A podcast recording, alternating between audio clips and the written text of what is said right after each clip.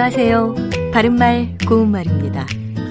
슈퍼에서 파는 닭고기를 보면 닭을 가르지 않고 통째로 파는 것이 있는가 하면 부위별로 모아 놓은 것들도 있죠.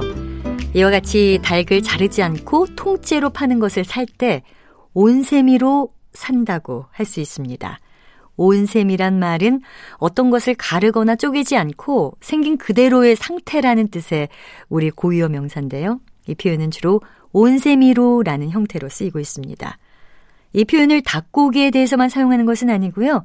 생선 가게에서 고등어를 온세미로 한 마리 달라고 하면 그것은 찌개나 구이용으로 토막을 치지 말고 온전한 한 마리로 달라는 뜻입니다.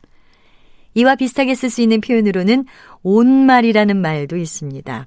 여기서 온은 일부 명사 앞에 붙어서 완전한 또는 전부의 뜻을 더하는 접두사입니다. 그래서 온마리는 가르거나 쪼개지 않은 통짜를 뜻하고요.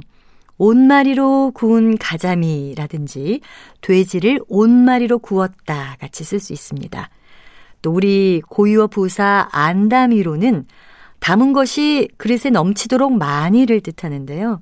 주로 그릇에 음식이나 물 또는 술 같은 것을 차고 넘치게 담을 때 쓸 수 있습니다.